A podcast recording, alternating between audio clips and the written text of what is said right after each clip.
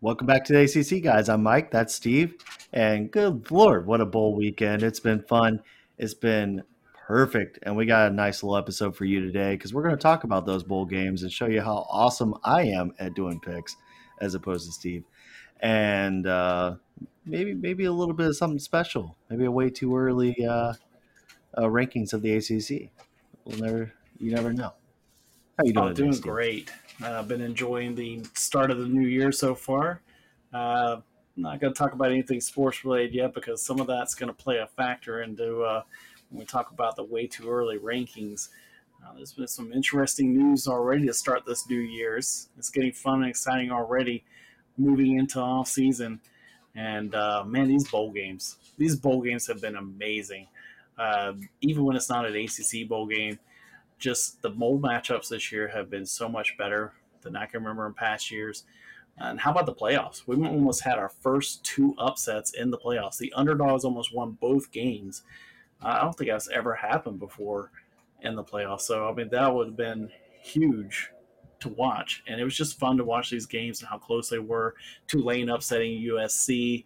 I mean, there is just so much. Uh, when you go to look at these bowls, there's so many of these bowls you can pick and say, you know what, I want to go back and rewatch that because it was so good. Oh yeah, definitely. And uh, just for SEO purposes, I mean Max Duggan and TCU. What a Cinderella story! Let me say that again. Max Duggan and TCU. There you go. Should cover SEO for us. Uh, but no, I mean that was a fantastic playoff game. Definitely was not what we were expecting. So that's kind of fun. Uh, a lot of unexpected stuff going on, even with the ACC bowls. But I think it turned out pretty good. I mean, the ACC came out middle of the pack uh, from what I can tell. But um, definitely a majority of it was kind of how we expected. Some of it was a little bit more surprising. Yeah. So yeah, most of it was pretty much what we expected. Uh, we're not going to go back over the the Fenway Bowl with uh, Louisville and Cincinnati. We already recapped that in one of our earlier episodes. Um, you know that game pretty much went the way we expected, and Louisville won. Uh, now, some of the other games we didn't get a chance to recap was you know Wake Forest and Missouri uh, Wake Forest uh, pulled away late and was able to pull that game out. But then again, I mean, officiating in this game made it to where it was closer than it probably should have been because at one point Wake Forest would have went up by three scores, and then a weird no call on a player being offsides for Missouri uh, ends up being the pick stands and Missouri comes back and it makes it a game. So it's one of those games where I think the better team won in the end. Uh, Wake Forest clearly was just the better team in that matchup. Uh, Missouri, not a great offensive team, uh, very strong defensively, but they were missing a lot of people because of the transfer portal. Yeah, definitely. And then, like, it, it kind of the tale of the bowl season so far, as good as the matchups were, they were probably made more entertaining by just horrible officiating. Um, and hopefully we'll get to tackle that at some point in time because uh, it's just it seems like it gets worse and worse every year because so many of the conferences have different things that they focus on. Like autonomy is kind of killing when it comes to like just killing refereeing games. It's it's making it worse honestly in my opinion. But i think that's something for a different time um, but I mean, as far as the Wake Forest game, yeah, I mean, it turned out the way I thought it would. Missouri doesn't have that good of an offense. Their defense is pretty strong, but I just didn't see it matching up that well against Wake Forest. There's too much power there. Sam Hartman's a good quarterback. You're just not going to stop them. You'll keep them out for a little while, but you're not going to stop that offense. And uh, we'll, we'll see what it's like next year. I agree. Now, um, Like we'll keep with this format then. Uh, two games at a time here. We'll go ahead and go UCF Duke uh, now that game did end up going a lot like we expected. Duke came out, they played great. They took advantage of UCF not having their top receiver because I will give it to UCF. Plumlee played amazing for UCF. He did everything he could to keep his team in the game. Unfortunately, that Duke defense and Duke offense was too much for him. And uh, congratulations, Elko, uh, being able to finish with a nice nine win season and something for them to build upon when they were already picked to be the worst team in the ACC this year. Now it's going to be interesting going next year to see where people rank them and put them in these early polls. Uh, the other game to cover from that day was uh, Oregon, North Carolina.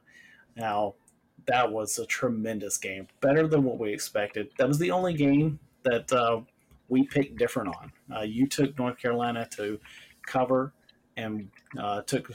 Oh, actually, you know what? I think at the end of the day, we both changed our picks, so we both ended up getting that one. But uh, but it wasn't one of those games where I thought Oregon would come out and play a little stronger and be able to pull away late in the game. Unfortunately, they could not.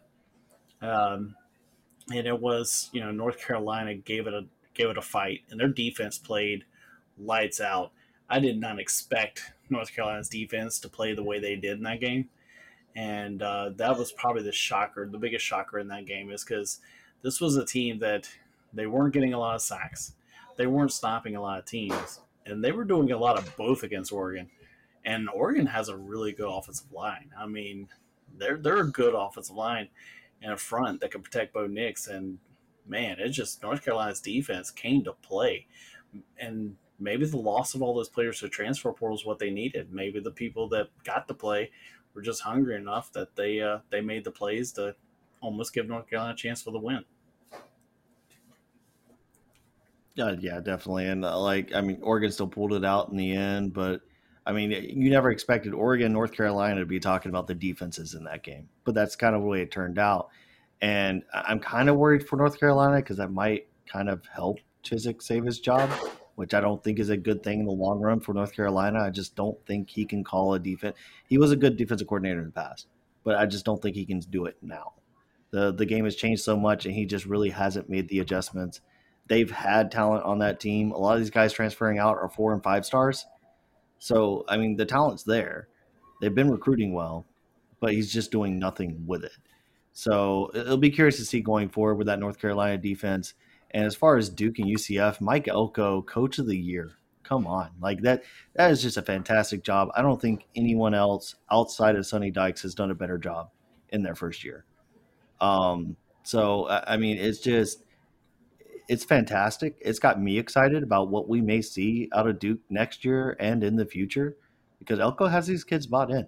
He has these young men playing good football, and that defense is going to get better. That's it. That, that's what he's good at. So, uh, you know, it, it's, it's, going to be pretty good. I, can, I can't wait to see what next year holds for that team. Hmm, I agree. It's uh, it's going to be an exciting year to see what they can build off of.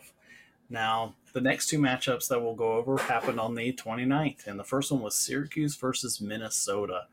Uh, now, this was a game where we were surprised. Uh, I think the spread we have, it's weird, the spread really dropped on this game, but um, uh, I think the spread we had before the game was a lot, lot larger uh, of a margin. So we uh, both ended up getting it, even though we took Syracuse to cover. And uh, so Minnesota ended up pulling away. They won it 28 20. Syracuse got a late touchdown that kind of just helped that spread.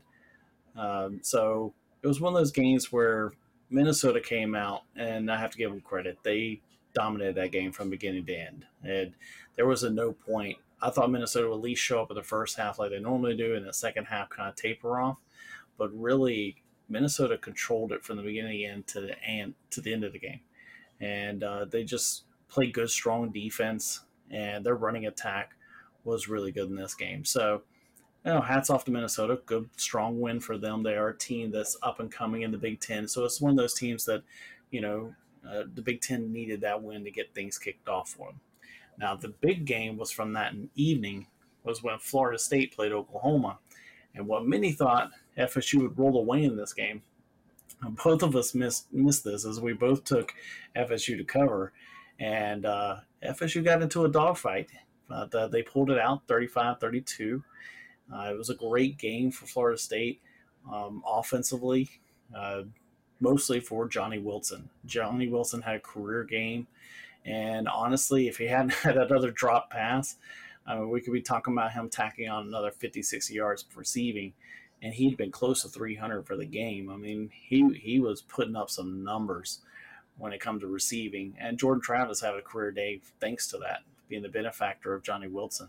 So, um, you know, great game for Florida State. You would like to see the FSU defense maybe improve a little. Uh, coverage did seem to be an issue. Uh, Fabian Lovett sat this game out, which we did you know say would be an issue if he sat out, and so him sitting out was a huge problem, as Oklahoma was able to establish the run on FSU, which happened most of the time when Fabian Lovett did not play.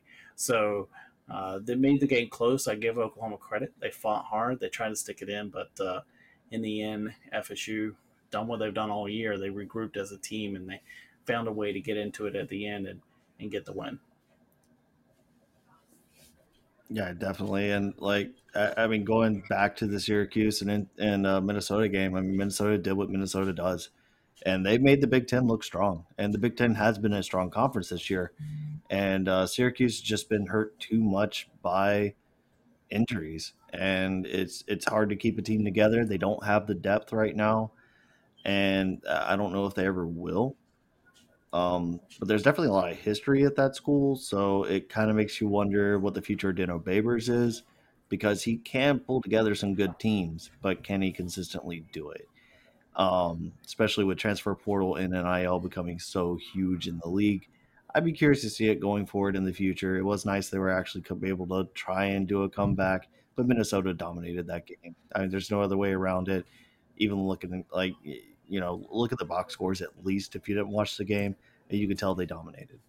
Um, going into the Florida State Oklahoma game, I saw a team in the first half that wanted it more than Florida State. Florida State came in beaten like just chest puffed out with nothing behind it, and Oklahoma put it to them.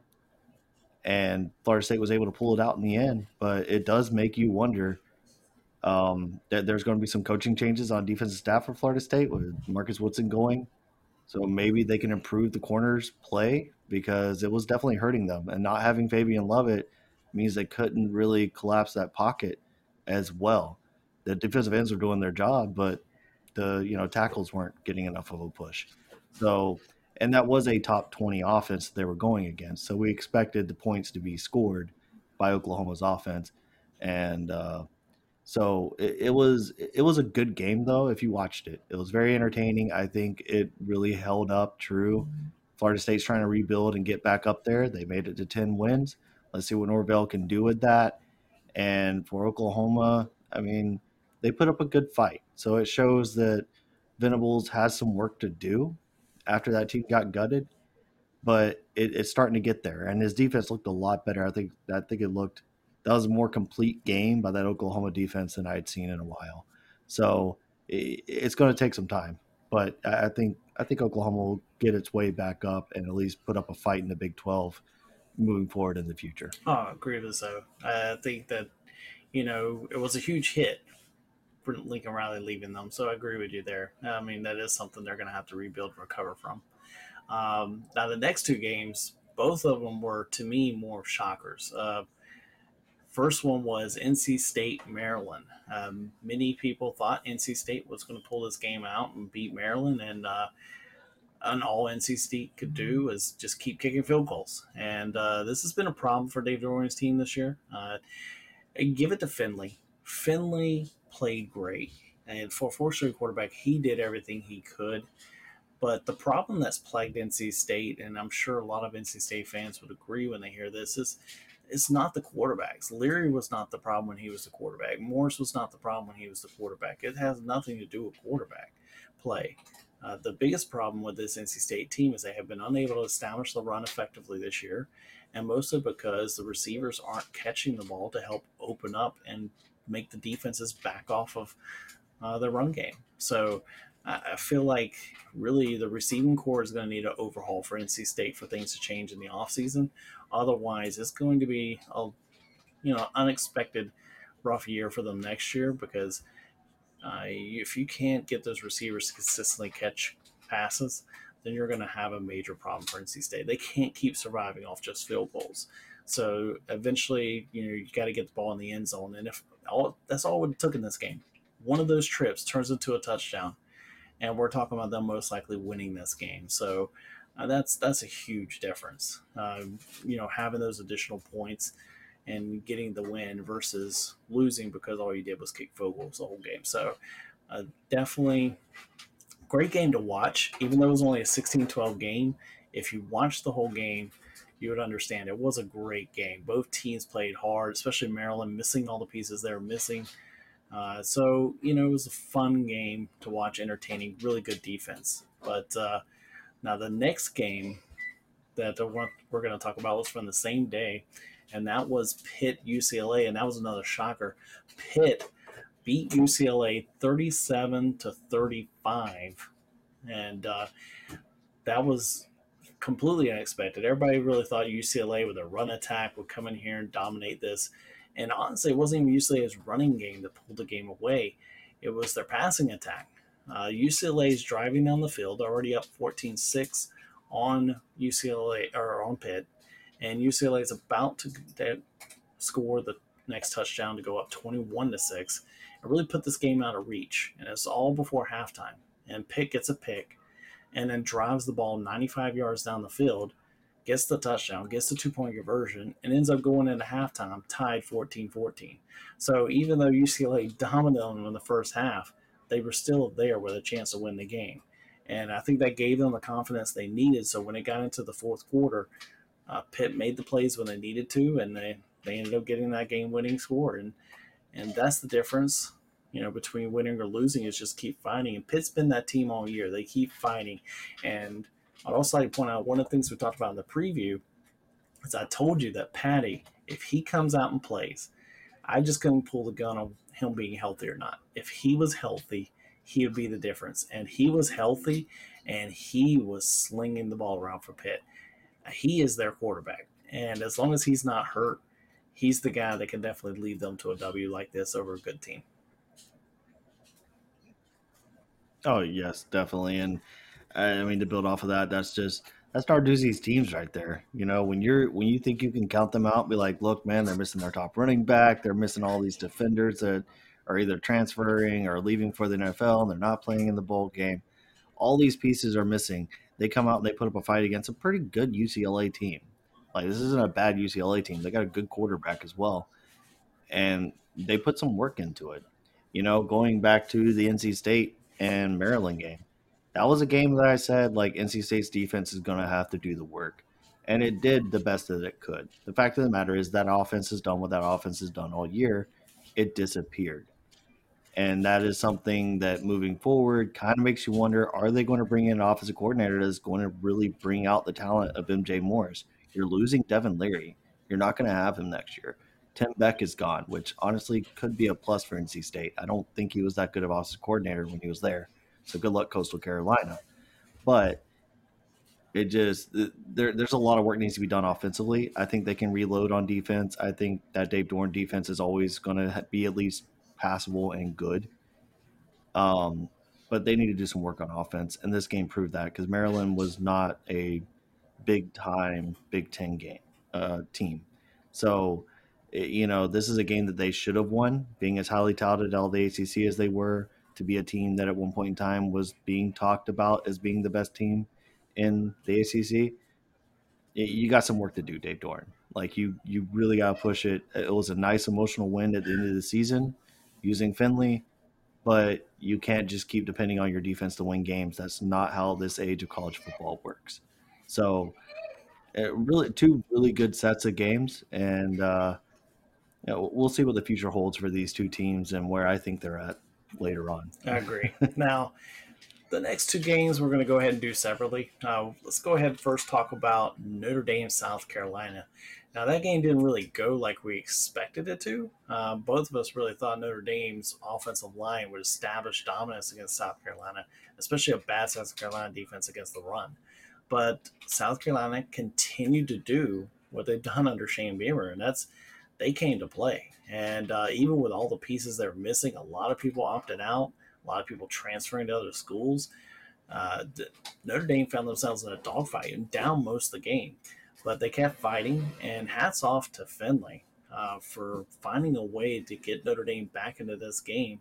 And ultimately, they end up winning it with a late field goal. So it's a great score uh, for Notre Dame and the way they fought. They showed a lot of resilience, and it's great for a new coach uh, in Freeman because you know you're really trying to show and establish who you are as a head coach, and I thought he's done a good job of that. Yeah, but hats off to Shane Beamer though in South Carolina. Like he's proven that what he did against Tennessee and Clemson was no fluke, and he almost ended off by going ahead and beating Notre Dame as well. Now, one of the factors was though we talked about this ahead of time, and uh, in the preview, and the preview was that if certain people played for Notre Dame, they were issues in the secondary, and so uh, it was something that did shine in this game uh, that due to injuries they had to play some backups, and a few of these backups have had the tendency already when they've gotten into games to give up big plays through the air. So, uh, hats off to South Carolina for just doing your homework and exploiting and, and making big plays.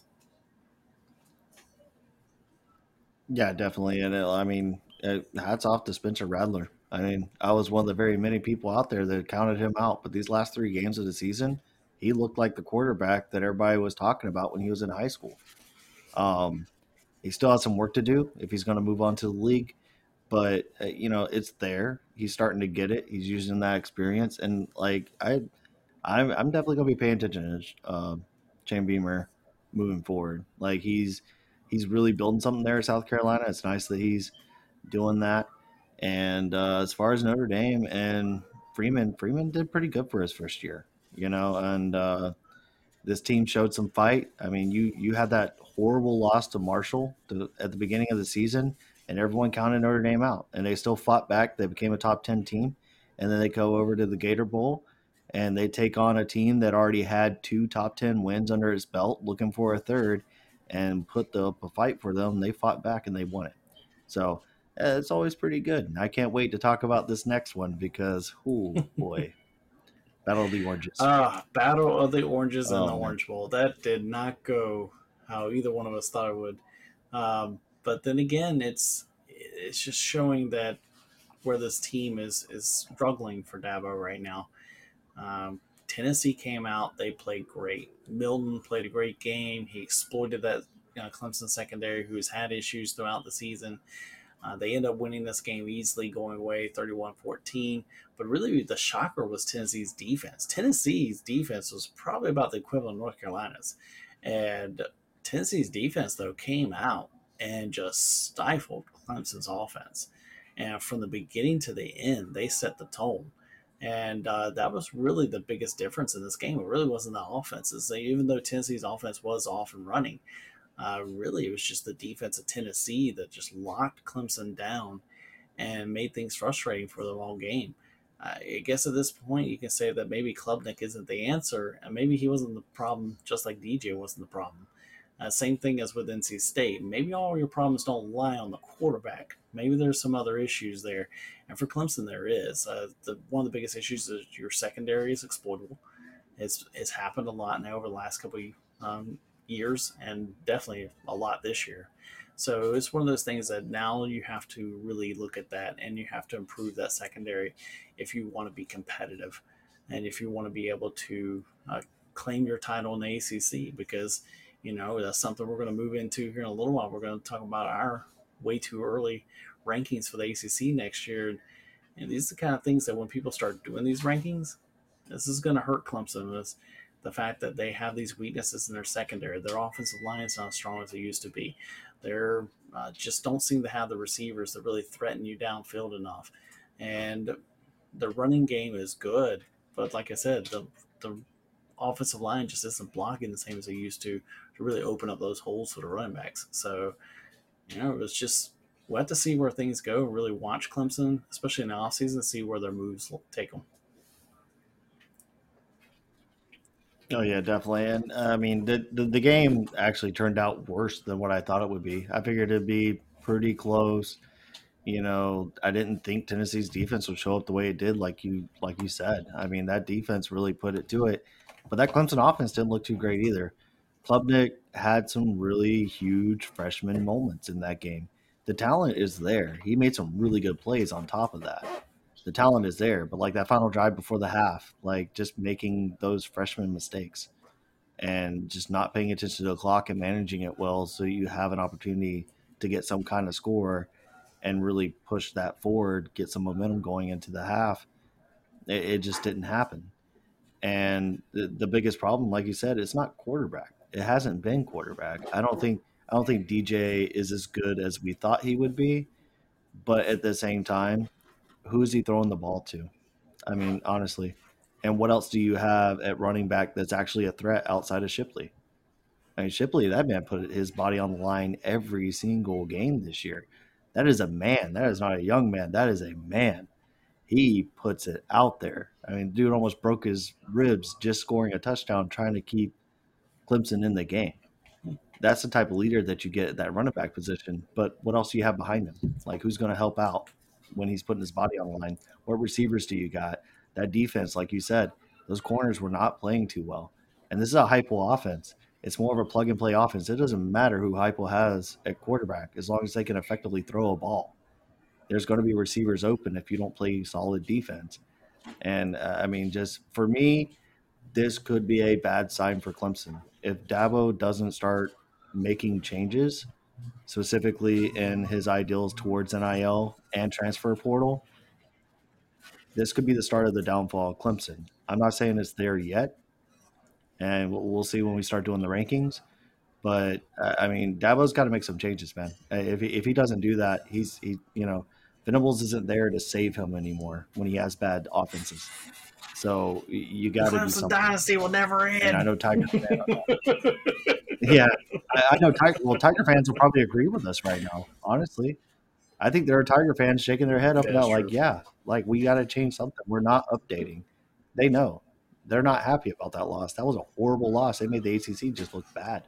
It, it was it, and that was a beatable Tennessee team. I definitely agree with you there.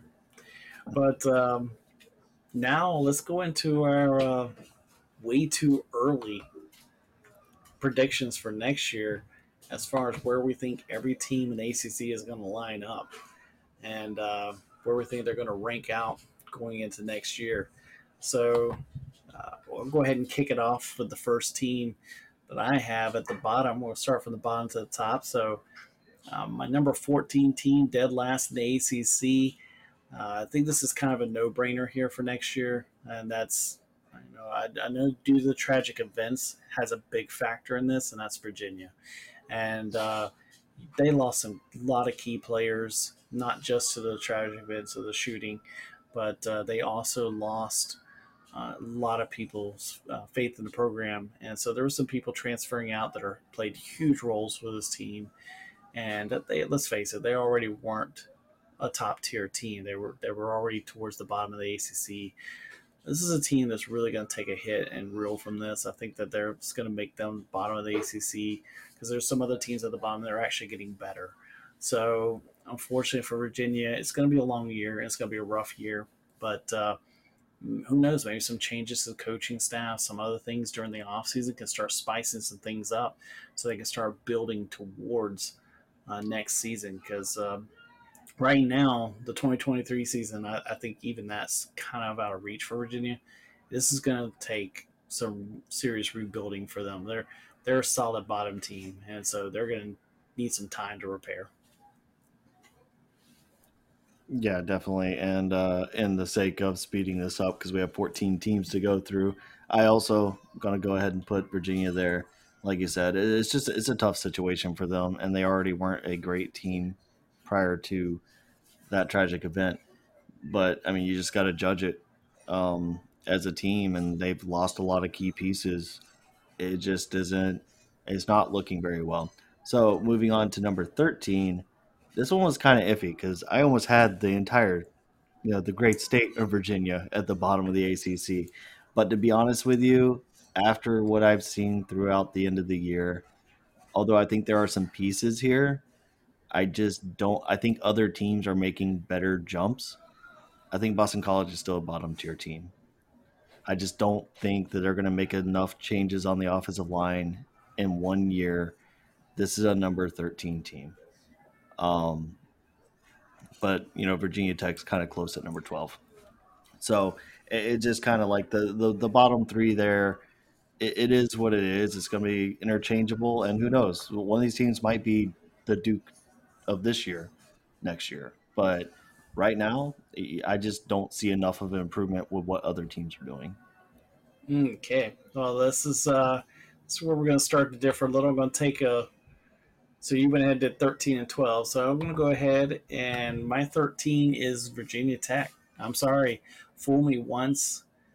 you know, shame on, shame on me, but uh, you can't keep fooling me. And this is Virginia Tech. This is Virginia Tech, man. How many times everybody keeps expecting them to get better, and here we are talking about them being the bottom of the ACC again. So until they actually prove to me they're going to move up in the ACC, I'm going to go ahead and put them at the bottom again, just to make it easier for myself. Uh, I, I like what they're doing though. They're making some good offseason moves in recruiting and transfer portal. I think they are making some decent moves, but at the same time, once again, there's just something systemly flawed ever since Beamer left. And I just don't know if I could trust Virginia Tech, so put them right back at 13. And then for number 12, this may surprise people, but uh, I, I put Syracuse. And the reason why is Syracuse, once again, is losing some of their best receivers to the transfer portal. This is what's killed them the last two years, and this is why they went six and zero oh and finished the season six and six, is because they constantly keep losing those top tier guys. I don't think that they can keep the defense. Losing their defensive coordinator, it was huge. And uh, without the defensive coordinator, I don't think that they can be the team that just comes out there and plays next year to the same level and intensity they were. I think Babers is a good coach, but I'm sorry, I just don't think they'll be a top tier team. No, yeah, definitely. I, I can agree with that as handling a few things there. Um, but yeah, I mean, and I'm not too far off there either moving forward with the list. I mean, Syracuse for me is a number 11 team. I think these bottom four are just so interchangeable. They're so close to just any one of them could be the worst. I, I just don't know if any of these teams are actually going to build off of off of anything that went well for them during the season. So yeah, Syracuse at 11, I'll take that. And even though I like the coaching, I, I like what Georgia Tech did with head coach I just think that there are some pieces that they're losing as well. That defense is going to look a little bit better, but I feel like the rest of the ACC is still going to be ahead of Georgia Tech. It's next year won't quite be the year. Give it another year, see what happens. Georgia Tech at number ten. this is where it kind of gets a little interesting for us. Uh, number eleven is going to be Boston College. I, I, like the changes Boston College is doing right now in the offseason. One of the biggest things that I think they're doing is the transfer portal. They are bringing in some receivers. And I told you, I love their quarterback. Their quarterback, I think, is probably the biggest sleeper when it comes to young QBs in the ACC. And yes, I know they have a, had a lot of offensive line issues this year, but a lot of it was injuries.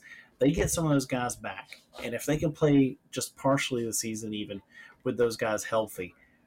With this starting quarterback and the receivers are already landing through the portal, this Boston College team may surprise people. I might have them too low at 11. This is one of those teams where I'm saying watch out because they have that talent. With him at quarterback, that can be the team that can surprise people and they can definitely make some plays downfield and, and catch up. Now, number 10, we're on the same mind. Uh, Georgia Tech. Uh, I like Georgia Tech. I think Georgia Tech could be a Duke like story next year. Uh, unfortunately, like you said, I think the rest of the ACC is improving really well. And uh, if anything, maybe they can move up another spot or two with some of the other teams we're about to talk about. But uh, I think Georgia Tech does fit comfortably at number 10. And they're heading in the right direction. They got a good coach. Give them, give them a few years to make some changes because he definitely showed in half a year this year he can make some moves quick. Yeah, definitely. And uh, well, now it's my turn for nine and eight. This is where it starts to get a little bit tricky and like really trying to pick and figure out which teams are going to fit where.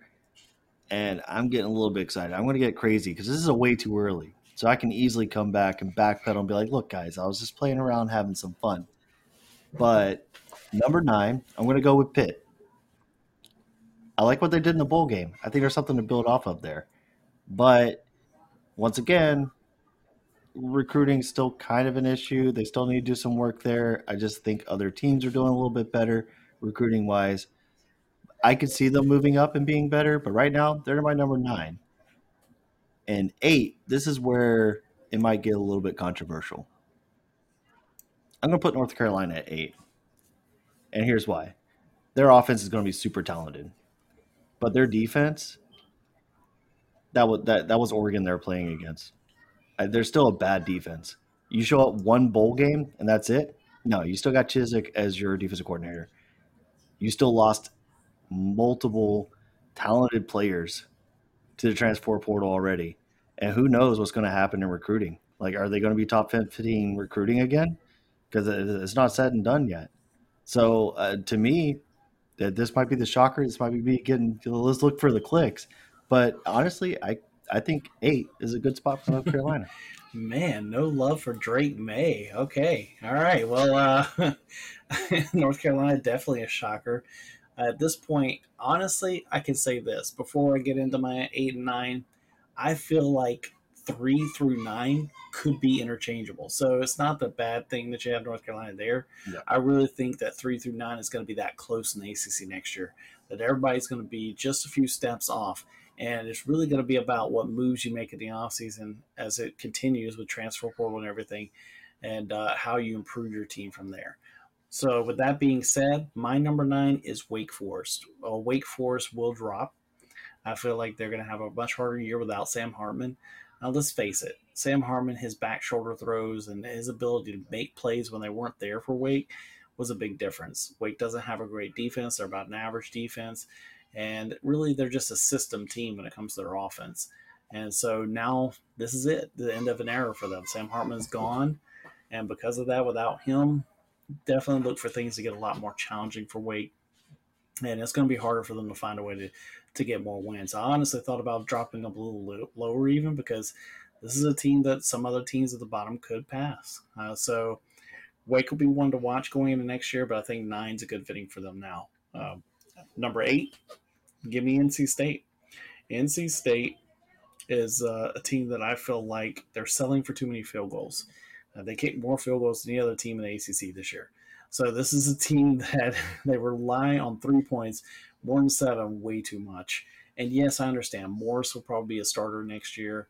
Uh, but even with Morris starting, there's still some issues with this team where they play really strong defense, and everybody that plays them is going to be in a close game. So everybody has a chance to beat them in one way or another. So I think that's going to be a difference for NC State. Always have to play these close matchups where you're trying to stay ahead if you can and just avoid the loss. And I feel like their lack of a running game, if they don't prove and get one and, and find maybe somebody through the portal that can make a difference, I think that they're going to take a huge hit because of that. Yeah, most definitely. And before I go to continue on here, please make sure to hit that like button, smash that subscribe button, and crush that notification bell for us. And also leave a comment on what you think so far. Okay, I want to know what you're how you would rank the ACC teams. Okay, and definitely please feel free to flame me in the comments because it's going to get worse. So I'm going to go ahead and do three in a row here. You don't have to do this, but th- this is my chance to pick on the great state of North Carolina you got a lot of fine teams there in the ACC. So going number seven, we got Wake Forest. I'm putting NC State at number six, and I think Duke's the best team in North Carolina next year. And this is the reason why. Like you said with Wake Forest, this is a team that could probably fall to the bottom very easily. It is a system team, but there was that was a much different team with Sam Hartman. You're not going to have that next year, more than likely. You never know. And honestly, I just don't see enough at wide receiver uh, I mean, we'll see what happens with A.T. Perry, but it just that defense is a bend but don't break defense, and eventually that's going to catch you, especially if your offense can't score. Next year is going to be a step back season for Wake Forest. NC State, I think, is a little bit better than Wake Forest because they will still have a pretty decent defense. And offensively speaking, if they can pull the right offensive coordinator during this offseason, they have MJ Morris to work with. They have Finley as a backup. Like this is this is a team that can still turn it around with the right kind of hire. So I'll give them that. But Duke, I'm on the Mike Elko train. I'm telling you, man. I'm on the Mike Elko train. I, I think I think he's got something going on here, and I think being in the top five, that's respectable for this team. They just got a nine win season, and they showed out against UCF. I I want to see what they can do in the future. All right. Well, I like the three. To, I was thinking about switching up and, and going to three myself because uh, I like these group right here. Like I said, three through nine, I feel is an interchangeable group right now. Right now, there's still a lot of moves in the offseason to be made, and I can make cases for almost most of these teams being better than the other one. Uh, so at number seven for me is Pitt.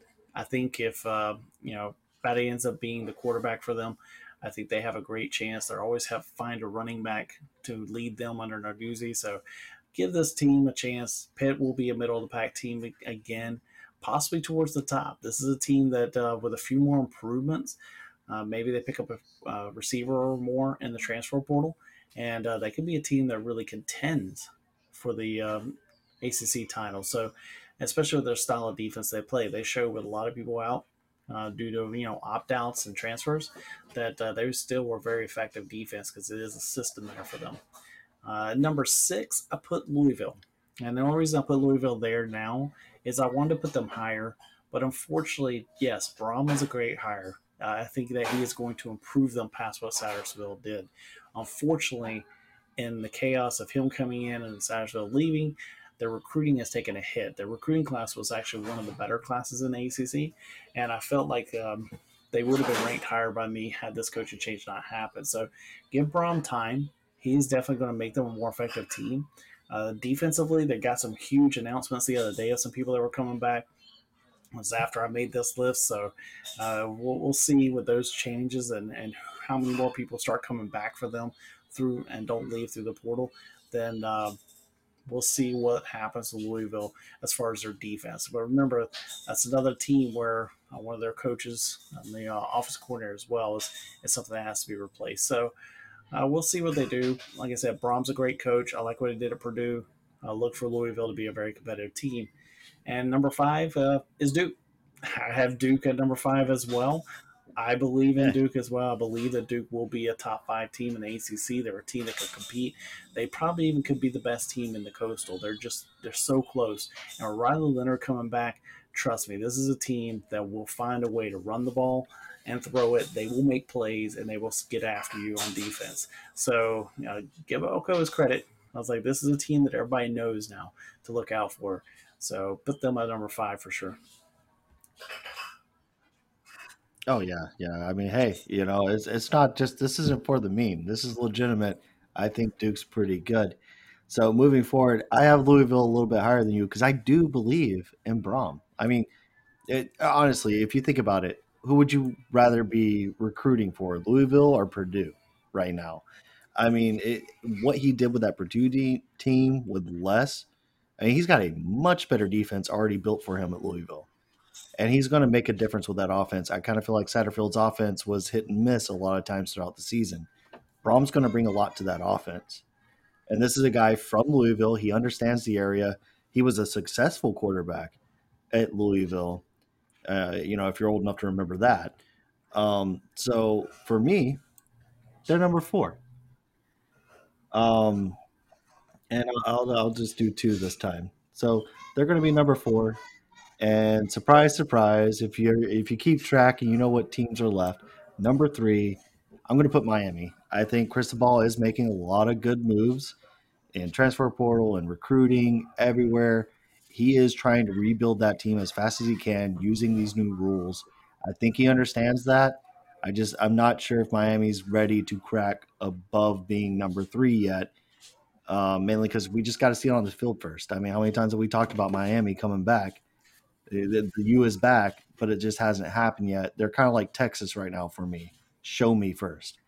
But I still think that they can be a top three team maybe better, and they could be at the bottom of this. I, that's just where they're at right now. Um, so that's that's my two. Before we oh, I two. agree wholeheartedly there. Um, mine's pretty close. I got Miami at number four. I think that I agree with you. Uh, Cristobal is improving the team. I'm not saying he's not going to make them a better team. They're going to be a better team under Chris Cristobal. I mean, the talent they're bringing in, the sheer talent, that will win games because of that. Um, the only reason why I don't think they'll be higher is because, once again, Cristobal. I just don't trust him as a coach. Uh, the staffs he prepares, uh, his track record shows that a lot of times they're they don't make good adjustments. I mean, when he was at Oregon. Uh, he ended up playing a Utah team twice in a three week period, and same outcome, same score. And the Utah players and coaches even said that they were surprised that Oregon did nothing to change their game plan coming into that second game. They were within three weeks of each other. I mean, so if you can't even make adjustments with a, a couple of weeks of playing the same team, then in-game adjustments definitely is something that has to come into question. So for me, Cristobal at four is a good spot. They're going to be a talented team. They'll probably win a couple of these games off talent. I just don't think they can beat some of the better teams in the ACC. I don't think they're going to beat a Clemson. They're not going to beat a Florida State. Uh, honestly, North Carolina is going to be a toss-up game for them. But then again, like I said, three through nine is kind of like a game series in this rankings where any of these teams could beat anybody. So I mean, even Duke would be somebody that could give them a challenge. So Miami just needs a you know a couple of years to put this talent in and to get these guys in position to play because right now they're replacing a lot of people and so they're not going to have a lot of veteran starters. Uh, number three is North Carolina. I believe in Drake Maye, and I don't care how bad their defense is. Listen, their defense can't be any worse than last year. I mean, if you look at it statistically, before the end of the season, they were dead last in almost every defensive category, not just in the ACC, but in almost the country at dead last. And yet, Drake Maye was winning games. So, I'm sorry, Drake Maye, I trust. I'm sorry, I can't, I cannot put that kid any lower than the top four because he is single handedly going to be somebody that I think can win a lot of games for North Carolina. Yeah, and uh, I mean, it's not. Uh, let's just get the record clear here. It's not that I don't think Drake Maye is a good quarterback. He is a good quarterback, but the problem is, is when you have a good quarterback like that, and you play against a pretty good defense that he's not going to constantly score against, and we saw that towards the latter half of the season. You know, your defense has to step up, and it just didn't happen. It should have happened against Oregon as the defense was playing, but even then, Oregon's defense was making stops against him, and mostly because North Carolina doesn't have much of a running game, especially through injuries. But you know, hey, eh, I mean, it is what it is. That's just what I feel right now. North Carolina is kind of in that spot once again, like Miami for me. You gotta show me. I've shown faith in you for the past two years, thinking that you would be top of it. And honestly, I kind of think like their record doesn't show what that team should have been this year. I think they played in a much, much weaker coastal, a coastal division that honestly could have got beaten out by a lot of different conferences. And I think they just took advantage of that and had a good enough record. I just don't think that they were as good this year as the numbers show. Um, so for the top two, this one's kind of tough, but I'm going to put Florida State at number two and Clemson at number one. Even though you just heard earlier on what I had to say about Dabo Swinney and Clemson, the problem is Clemson still has a lot of talent. It's not like he can't turn it around in a single season. And Florida State is building talent, and they're coming off a 10 win season, since the first since 2016. This is a Florida State team that's feeding off of that. They're bringing a lot back. Fabien Lovett just announced he was coming back. They just got a huge transfer at corner. They got a huge, huge transfer at tight end with Jaheim Bell coming from South Carolina, who's also a Florida guy himself. So he's closer to home. He's going to have some family and respect coming that way. But I mean, it just Florida State's on the up, but I'm not prepared just yet. I'm not sure if this is the year. I think they'll put up a good fight. I think they could beat Clemson and go to the ACC championship. But right now, until Clemson gets dethroned, they're they're number one.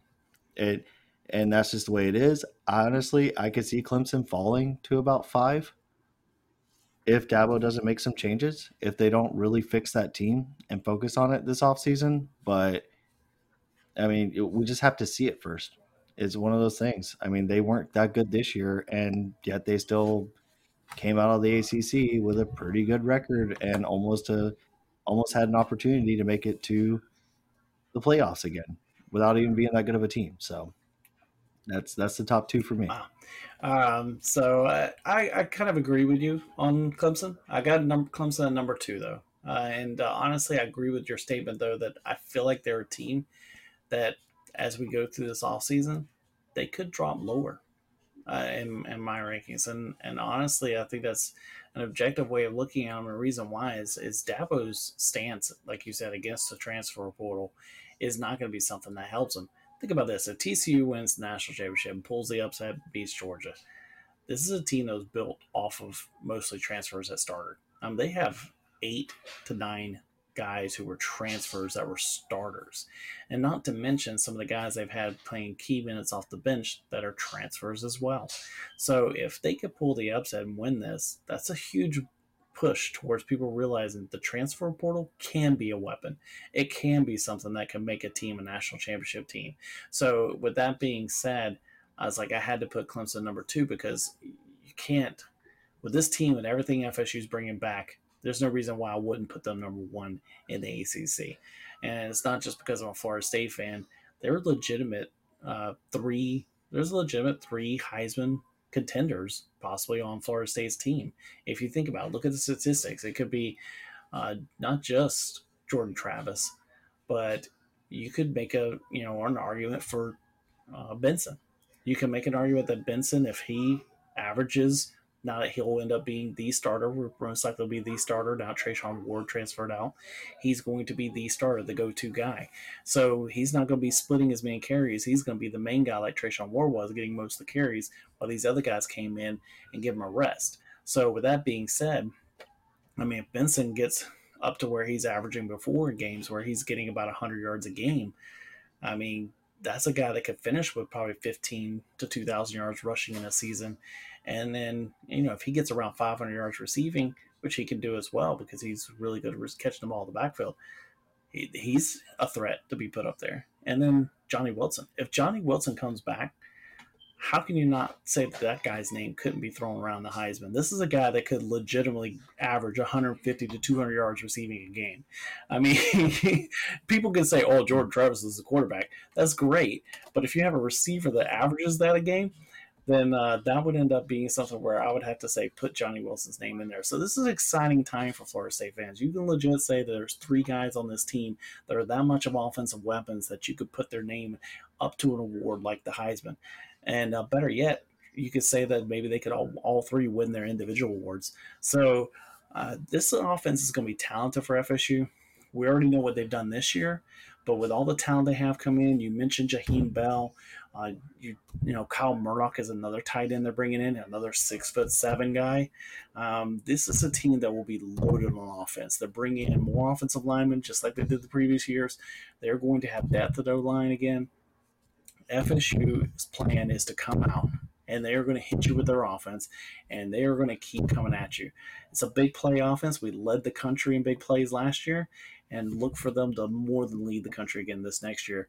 And honestly, I, I know it's way too early, but I'm putting this prediction out there now. With the weapons FSU has, if Johnny Wilson comes back, I would dare to say this FSU offense can probably outscore FSU's 2013 national championship offense. It's that good. It's that talented. Uh, the question mark for FSU is defense. And uh, they, I feel like they're making great moves in the transfer portal, which is starting to shore up that defense. And that's something that we'll go over during the offseason, especially when we start covering the portal more and recruiting.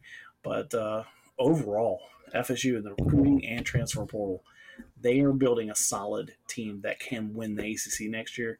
And they are my favorite to win the ACC.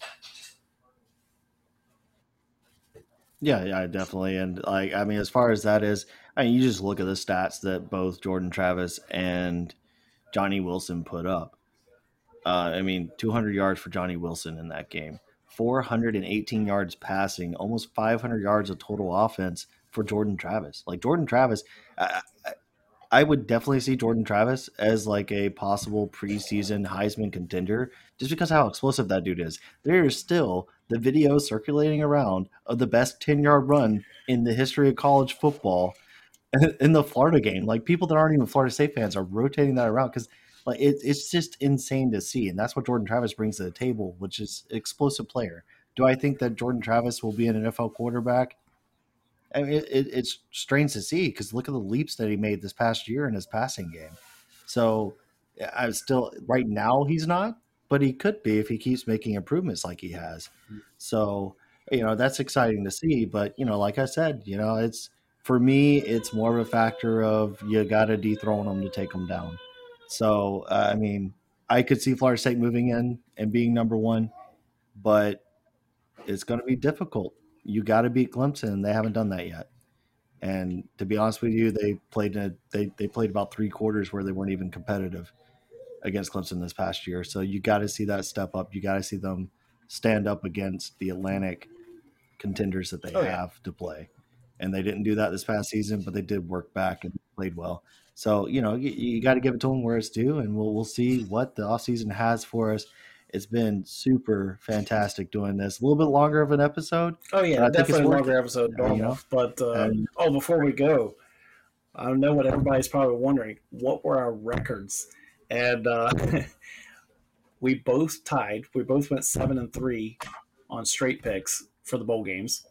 And as far as the against the spread, uh, I finished six and four, and you finished seven and three because I think there was only one game we picked different. Uh, I think we pretty much picked every game almost the same, even though you know we pre-planned that. We just we just happened to pick most of the games the same. yeah, yeah. After all all that dumping that I did on North Carolina, that a reason I know exactly. so, so, North Carolina fans, you got so some you extra North Carolina for that. yeah, yeah. Like, oh, okay, we help you. We help you win and then you put us at number eight. I see how it is. Like, yeah, well, you know, Chizik actually had a halfway decent defense for a change. don't don't get used to that. Um, but yeah, please, once again, make sure you follow us on Twitter at whom the four for me at s jolly acc for good old Steve over there, and um, you can also check out at da acc guys on Twitter as well. Always keep up with the news and make sure, once again, hit the like button, hit the subscribe, hit the notification, and leave a comment. Let us know how we did, uh, especially North Carolina fans, because I know you're not going to like me putting your team at eight. That's right, I'm poking the bear. Or whatever, or goat, ram, whatever you got there. Uh, forgot my mascots for a second there. Uh, there is no bear in the ACC. Um, so but yeah, thank you from all of us ACC guys. Happy New Year as well, and uh, can't wait to see what this finals. I mean, unless you want to give a quick input on the finals. Uh, I'm going Cinderella all the way. Real, quick, just TCU then. Uh, I just want to see the Cinderella win it. Like I said, I also want to see people who are saying the transfer portal can't win you games.